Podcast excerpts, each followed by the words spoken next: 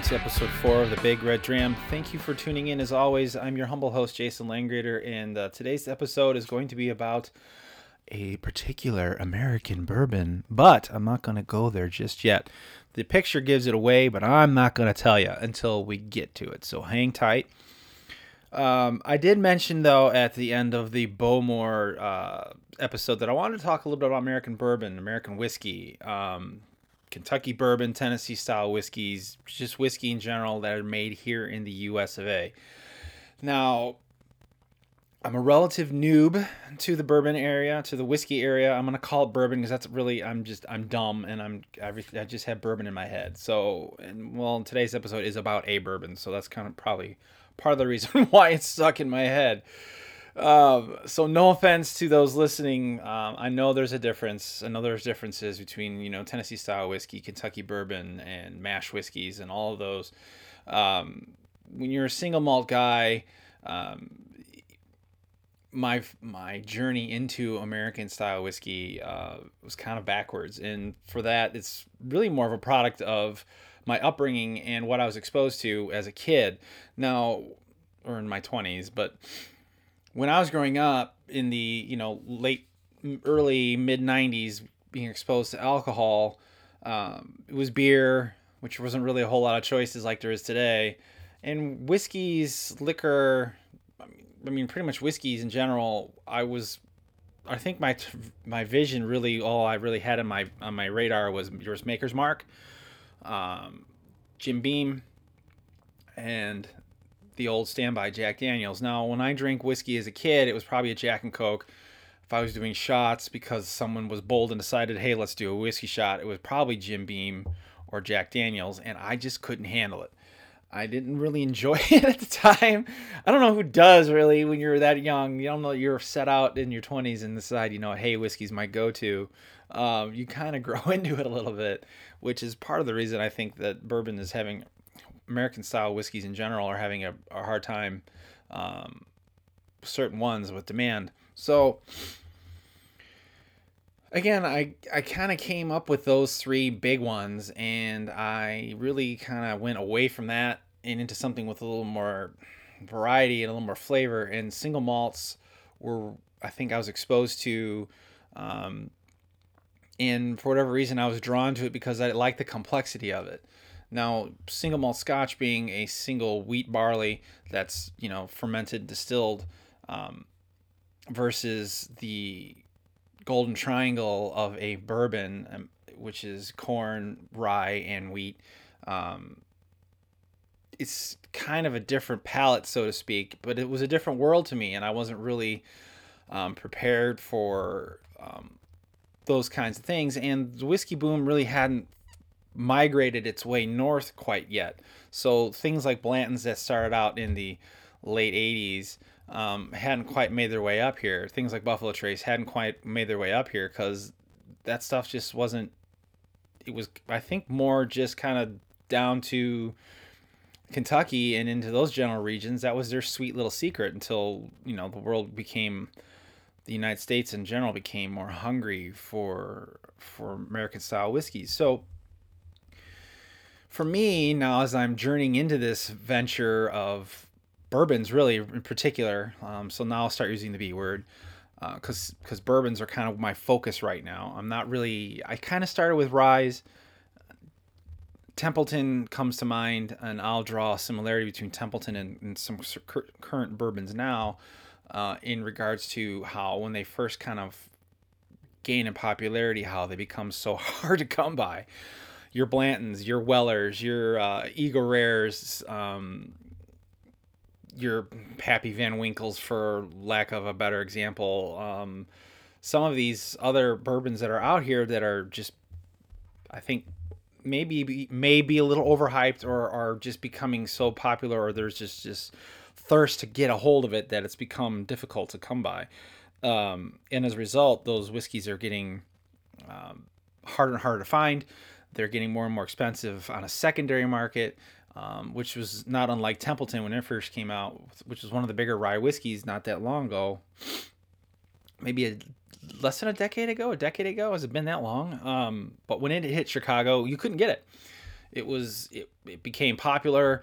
Um, then it became one of those whiskeys that you had to be limited to one per customer, and then they expanded and then caught up to demand, and now there's Templetons for everyone. Are we going to see a similarity with bourbon with with some of these uh, big name brands that are having a hard time with supply? Your Wellers, your Michter's, um, the Blantons, the the I think Buffalo Trace is finally catching up. It was hard during the holidays to find it. They've all expanded. They're all there's this big, as we said earlier, there's this big whiskey boom. So they're all expanding and reinvesting in their distilleries, and you're seeing the same thing across the pond in Scotland. Distilleries are popping up on Islay. The first new distillery on Islay, oh, what five decades or longer, Ardnahoe's has popped up.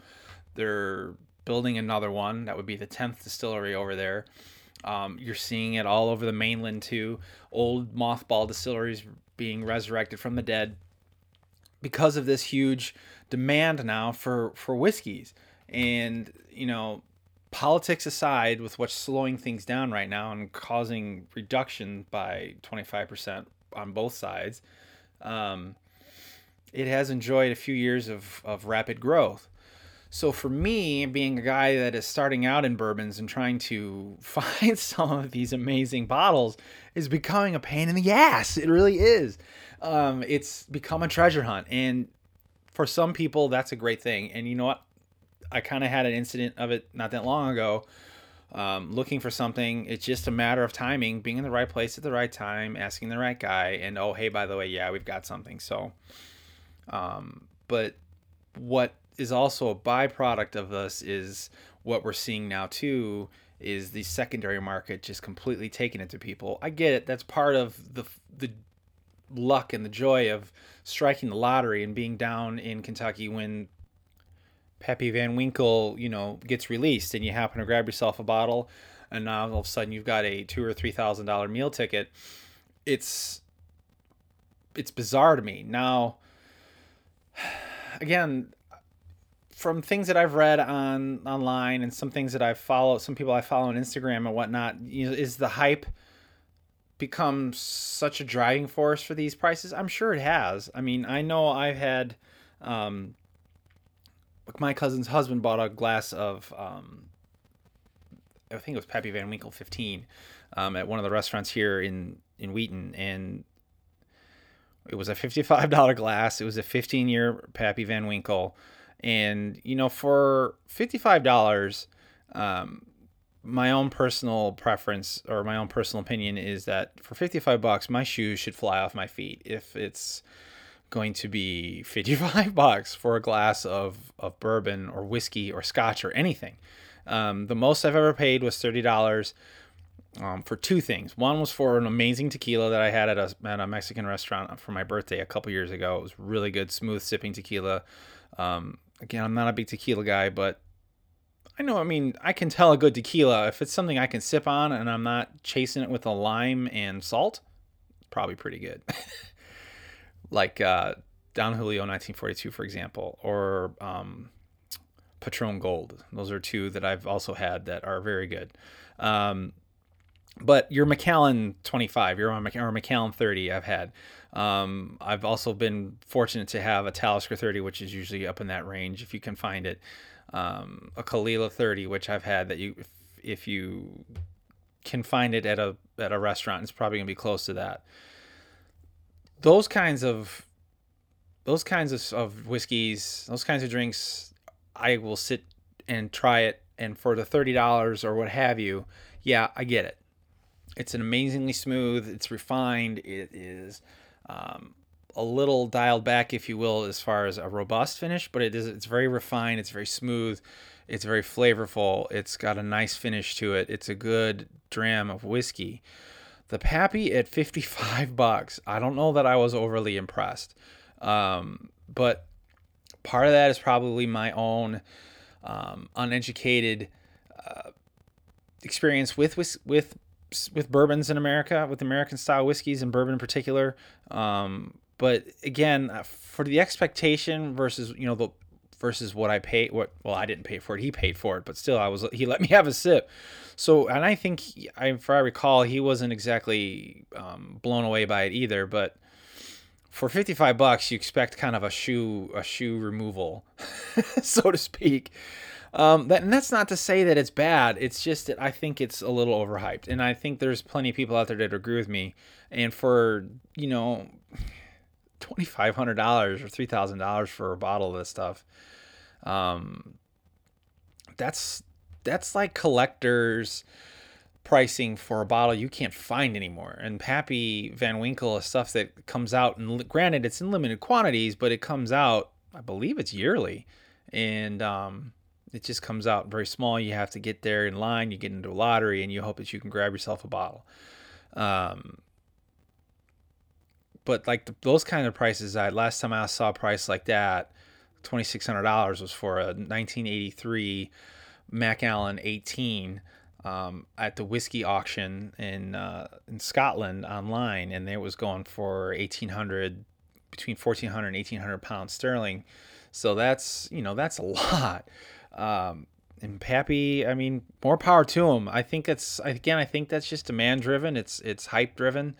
Um, are there whiskeys out there that are going to be um, as good or better for a lot less? Yeah, I would think so. Um, and that's been my my conundrum when moving into bourbons has been um, a it's, it's been fun to explore because as I've said before, when you go to a good whiskey place, you go to a good restaurant um, like the Burger Social in Wheaton or Maze and Mash in Glen Ellyn that has a phenomenal, shameless plug too, I'm sorry, but a phenomenal whiskey list. They just have a great whiskey list, and there's not a lot of restaurants in my area here in Wheaton that have that. Um, but it's a three, four page whiskey list it's great to go and explore something new. So when um, I've had my eye on a few bottles, if I go to these places, you know, for 10 bucks, 15 bucks, it beats paying 80, 90, 100 dollars for a bottle that I'm not going to be happy with. That's a good way to you know, get some little experience with something, enjoy it neat, then add it the rocks or however it is that you prefer your whiskey and um, expand your horizons, expand your knowledge base, and, and maybe expand your collection if that's something that you're into. So, um, that's what's leading me to today's bottle. Today's bottle is Blanton's. If you hadn't guessed, it is Blanton's from Buffalo Trace. Um, I and I'm, this all ties together with how I got this bottle because hype versus demand versus all of that. Blanton's is a tough bottle to get. Um, Blanton's lately has been very difficult. I think the last year or so, it's been really hard in the Chicagoland area. I know I've walked into a Binny's probably 12, 15 months ago, and it would be on the shelf. And I'm like, oh, cool. A grenade looking bottle. Looks like the Holy Hand grenade. It's got a cool little horse on top. Eh, 60 bucks. I don't know. I don't know anything about it. I don't think I'll pass. if I only knew now what I knew then. So, lesson learned. Um, had some at uh, the local Burger Social. Uh, I don't know, maybe a year ago, and I fell in love with it. So now um, I finally got a bottle. I'm gonna. I've been enjoying it because we go there a lot, and for at the time it was 12 bucks a glass. Great deal. Don't need to buy a new bottle of it. I felt. But now that it's become harder and harder to get, guess what? The price for a glass now is I think 8 17 18 dollars. Maybe I should try to find one. so, trying to find one, yeah, it's it's like anything. You can find it at the local Binny's, you can find it at a lot of the local liquor stores here, but you're subjected to if it's a small mom and pop shop, you're subjected to their price point. Um, I've seen it as high as $200. Um, some places will charge you 140, 150. They'll give you a break if you buy some more liquor around the place. It's like, come on. So this one I did overpay. Um, a cousin of mine, uh, I posted on Facebook, hey, anybody know any way or anywhere I can get a bottle of Blanton's? He talked to someone who he knew that had one and it was 90 bucks. So about $28 more than you would get it at Blanton's. I was okay with that. Um, because I know when I went to the distillery, there was no chance to get it. There was just none. They have it for an hour when they get their shipment, and by that hour time, it is gone. Um, but it was still nice to go there. So, Buffalo Trace is a part of the. Sorry, Blanton's is a part of the Buffalo Trace distillery, and it is um, primarily housed in Warehouse H, which is unique because it is a all steel uh, warehouse. It is a multi-level warehouse, if I recall. Um, it's not very tall, but that was I. I didn't get it. I didn't get a good look in it. Um, I'm going back in a couple of weeks to actually do a tour there, so I'll know more about it then. And thankfully, Buffalo Trace Distillery has more than one bourbon that comes out of that place. But it was uh, the brainchild of it was the brainchild of uh, Colonel Albert B. Blanton, who was the uh, owner of the distillery at the time um, before it was called Buffalo Trace. Um, and then a master distiller in the, I think it was in the mid to late 80s. I think his name is Elmer Lee. Um, he was the one that came up with Blanton's because he, I think, grew up and became a master distiller while working under Mr. Blanton, uh, Colonel Blanton. Um, and Colonel Blanton, because of the pomp and circumstance that surrounded um, Kentucky and the horse racing at the time and all of those things, he would take these single barrels that he housed in this warehouse. And again, the cool thing about the warehouse being steel is, um, is that when he would still these these barrels, these individual barrels, and then house them in warehouse H, being a steel warehouse, it would um, cool and heat rapidly through the seasons. And the nice thing about that is, is as is it cooled and heated the bourbon, it would expand and contract within the barrel. So as it expanded, it would soak into the the oak staves of the barrels and absorb that that uh, char number four uh, oak oakiness out of those first fill oak barrels that they were used and virgin oak barrels that they was used um, and just absorb all that flavor so that expansion and contraction really brought out the character of what Blanton's is today. And then what they would do is is it would be an individual barrel.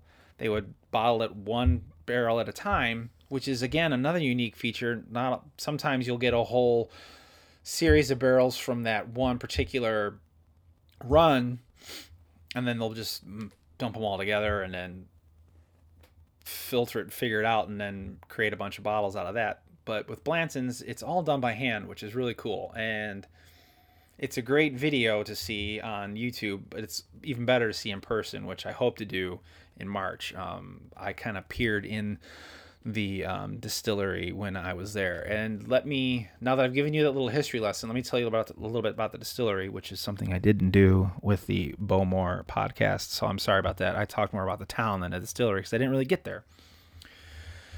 But when we visited Buffalo Trace in October of last year uh, with my cousin and her husband, uh, after coming back from a memorial, um, was on the way home, wanted to stop by the distillery, check it out, um, see what it was all about. And yeah, I was hoping to try to get a bottle of of Blanton's, but um, didn't happen. That's okay. Um, it was cool to go there because it was huge. It's a huge, huge complex, and that surprised me because a I'd never seen an American distillery of that size before in Kentucky. Where is um, I've just never done it, so it was uh, not at all what I expected because I was used to the distilleries on Islay, which were smaller. Um, and I and it was maybe one or two warehouses, the distilling house, um, and you don't really see the complex itself isn't very large. But Blant or Buffalo Trace was huge. So there's all these warehouses. You get out of your car, you go to the gift shop, you check out the gift shop, which is great. Um, but then we walked around a little bit and it just had that bourbon smell, which is actually when you nose the Blantons, you kind of outside of the glass, not quite bearing your nose in it yet. But just to get those vanilla and caramels that come off of it, that's exactly how the distillery smells. It's amazing, and that's just outside. Um, and I kept joking that the squirrels that were running around are soaked in bourbon, and they're they're probably delicious. um, I just thought that was hilarious. Um, but it's just it's a beautiful distillery. I was really blown away by it, and um, I'm anxious to go back and learn more about it firsthand versus um, stuff you read online and stuff that you you know see in um, some advertising videos that they have on YouTube. But we walked past the bottling house for Blanton's and just stick your nose in the window and it just smells heavenly. Um, and it it's neat what I like about bourbon and what I like about Blanton's in particular, but I get that same nose out of a lot of the bourbons. It's very calming. I'm not sure why that is. It just has a familiar, calm nose to it. Um, at first, these are notes that you get just kind of outside of the glass, as I said. But the cool thing about bourbon that I'm starting to find out more and more is that it's more complex than I gave it credit for. And for a six to eight year old bourbon that Blanton's tends to be, um, it's it's done very well and it's very consistent. And the cool thing again is that it's a single fill or it's a single dump. So they dump that whole barrel out and then they bottle what's comes out of that barrel first. And those barrels aren't necessarily chosen by age, which is kind of neat. They actually ch- choose them um,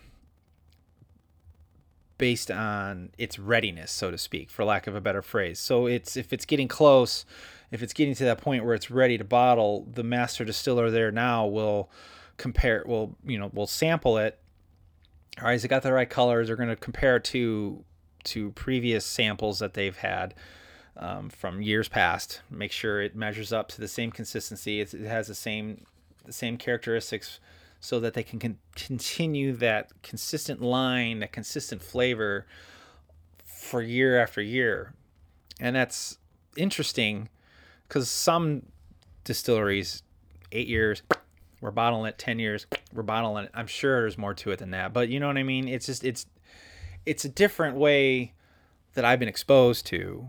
So for what that's worth, I have not been exposed to each and every distillery's methodology of how they go about um, setting up that particular barrel. So with these first fills, you know these these virgin oak barrels this is all new world to me because with single malts that's a specialty if it's a single malt from scotland you have typically their second fill um, third fill their bourbon barrels or their barrels from the area but they've been used before or um, there's just there's all kinds of things going on over there now so this is a little bit different because i again i'm new to it so i'm not sure what's going on so um sticking my nose in a bottling house, getting that smell, getting an aroma, it was just it, it blew my mind and I really, really enjoyed it. And the pours whiskey we got when we were down in Chattanooga, which is where we were for the memorial, you know, we got a help. we got some healthy pours of Blanton's. We got some others that were really good. And it was a lot of fun to experiment with those. And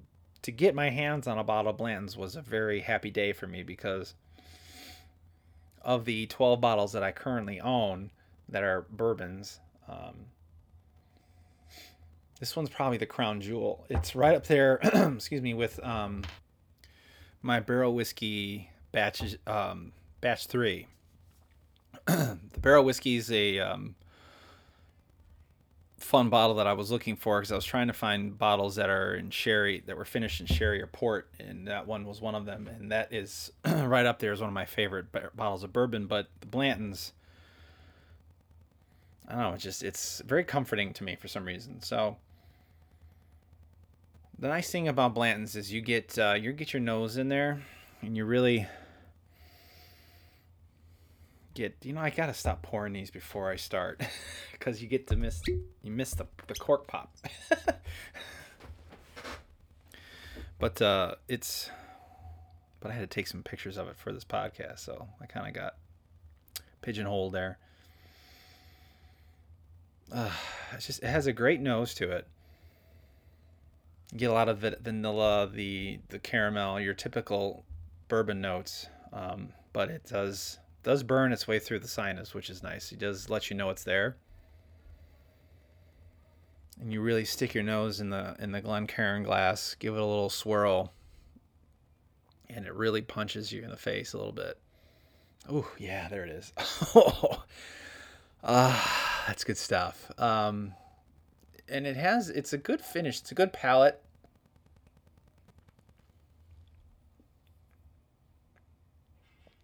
It's mild at first. It doesn't blow your head off like some single malts will, but it's definitely lets you know it's there. You get some cherries, you get some different you get some different uh, flavors in it when it's um, when you let it sit on the mouth a little bit, swirl around, chew on it a bit. It is a pleasant, pleasant mouth, a pleasant uh, palate feel to it, um, and the finish. Um, I've heard people say that it finish isn't as long as they'd like. You know, it it hangs out. It um, the tongue recovers fast, but it manages to stick in stick around in the back of your throat for a while warms up the whole body a little bit and really takes you for a nice little journey and that's what's nice about blanton's is that it's consistent it's smooth it's easy drinking neat um, if you want to add a cube to it it's not going to hurt it a whole lot few drops of water We'll open it up a tad um, at 93 proof it's pretty good for what i'm looking for in a bourbon um, since i'm still learning what that is. This is kind of my um, between this and the barrel whiskey that I have, the batch 003. This is this is kind of my range. This is kind of what I'm looking for flavor wise, kind of what I'm looking for finish wise, and it's um it's not disappointing. It really isn't. Is it worth 200 bucks a bottle that people are wanting for it right now? I don't Look, I'm not going to spend that kind of money on anything unless it's going to be a limited release um, or it's a single malt that I have a big history with. Um, typically, I'm kind of a budget guy, so I'm not really going out and spending a ton of money on whiskeys. Um, I try to hit them when they come first to the market, um, like your Ardbeg committee releases, things of that nature. Try to get them when they're out when they first release because you're going to get them for 120, 130 bucks. Um, when I see Blanton's now on the shelf back to its regular price, I'm going to try to spell out. Um, and if you're not aware, that's another little fun thing is the pewter horse that they have on here on top of the cork is a collector's piece. They spell out Blanton's. If you know that, you should know that. Everybody that knows Blanton's knows that. But if you don't know that, it's a neat little thing about it is that the um, it spells Blanton's if you collect them all. If you want to save yourself, you know, six bottles. you can buy them on eBay too. People get them, get the corks, and we'll sell them to you. Um, but I have an N and a T, and I got the T from finishing a bottle at a restaurant nearby here, and they said, "Oh, you've cleaned us out," and I said, "Oh, can I have the cork?" And they're like, "Yeah, sure." so I'm like, "Yeah." So I have two corks. So lucky me, I've got a T and an N. saves me uh, ninety bucks right now, as it is uh, getting another bottle at the point at this point. But fun little story. And now the other thing about Blanton's is there's three other releases. That's something that uh, needs to be talked about as well.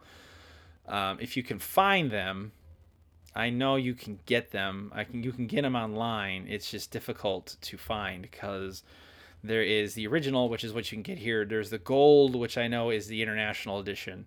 That is one where the horse on top is actually gold instead of the pewter. Um, it's also 103 proof. It's a little more cask strength. It's the bottle's slightly elongated. Um, I think that's what it appears to be anyway. Um, if I recall seeing it in, on pictures, it does look a little leaner.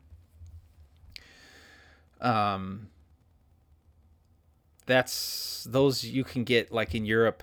Uh, I think you can get those at the airport duty frees. Um, there's a couple of websites that I buy my whiskeys from that sell it.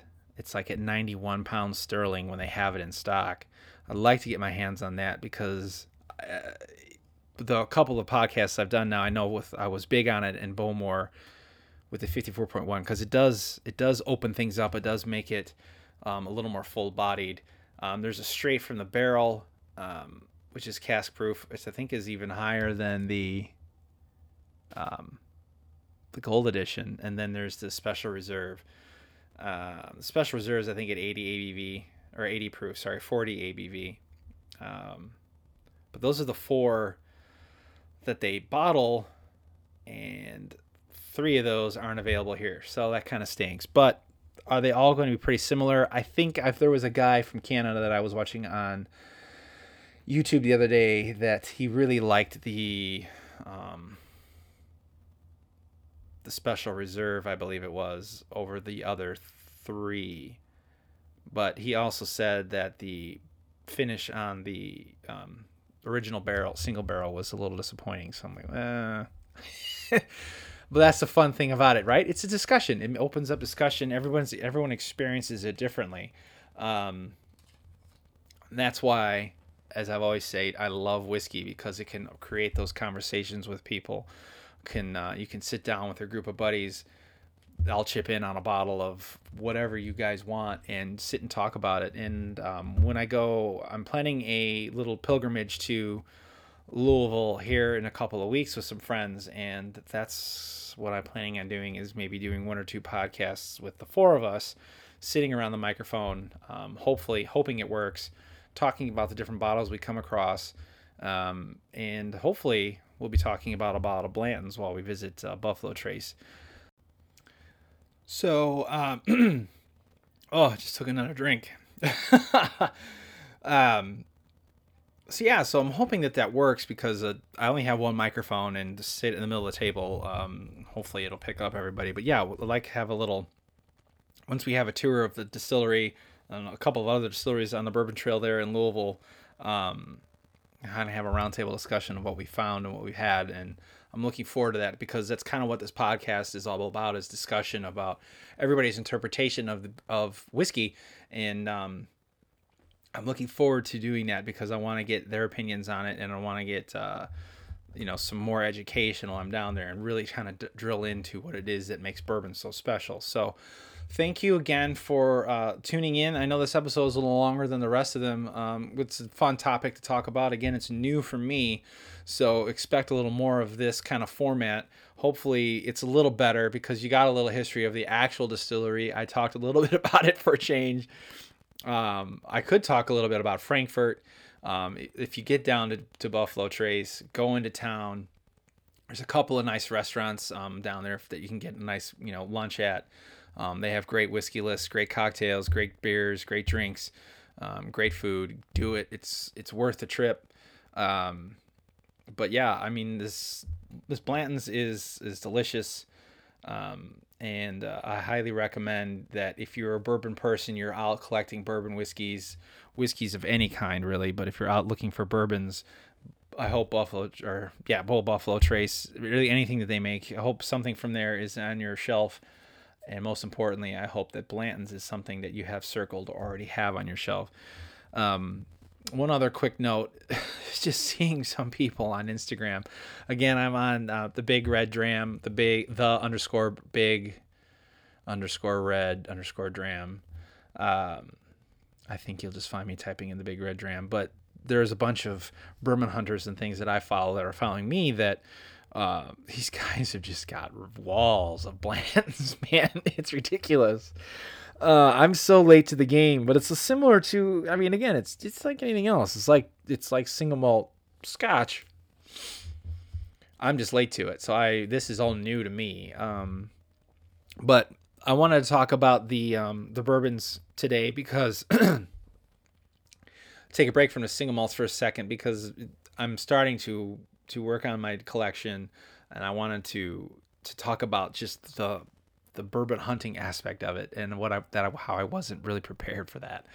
Um, but it's fun, it's engaging, and it, and it is. It's a thrill when you actually show up at the right time, at the right place, and they have what you're looking for, and it's at the retail price, not three times as expensive, and it's a wonderful feeling. But uh, anyway, I digress. That we'll cover more about those as we move on. Um, we've got 70 bottles to get through. We've done three, so we've got 67 to go. Uh, thank you again for listening. I appreciate that you came, uh, that you gave me the time tonight, uh, or whenever it is that you're listening to this. Um, but yeah, go out there, try to find what you can find, and uh, and let me know on the Big Red Dram, and uh, soon to be hopefully a website and a Facebook page, and maybe even a Twitter page, as I uh, try to become a uh, conglomerate here and uh, hopefully uh, educate some people and you know try to make it fun along the way. So thank you again and go out there and enjoy whiskey one dram at a time.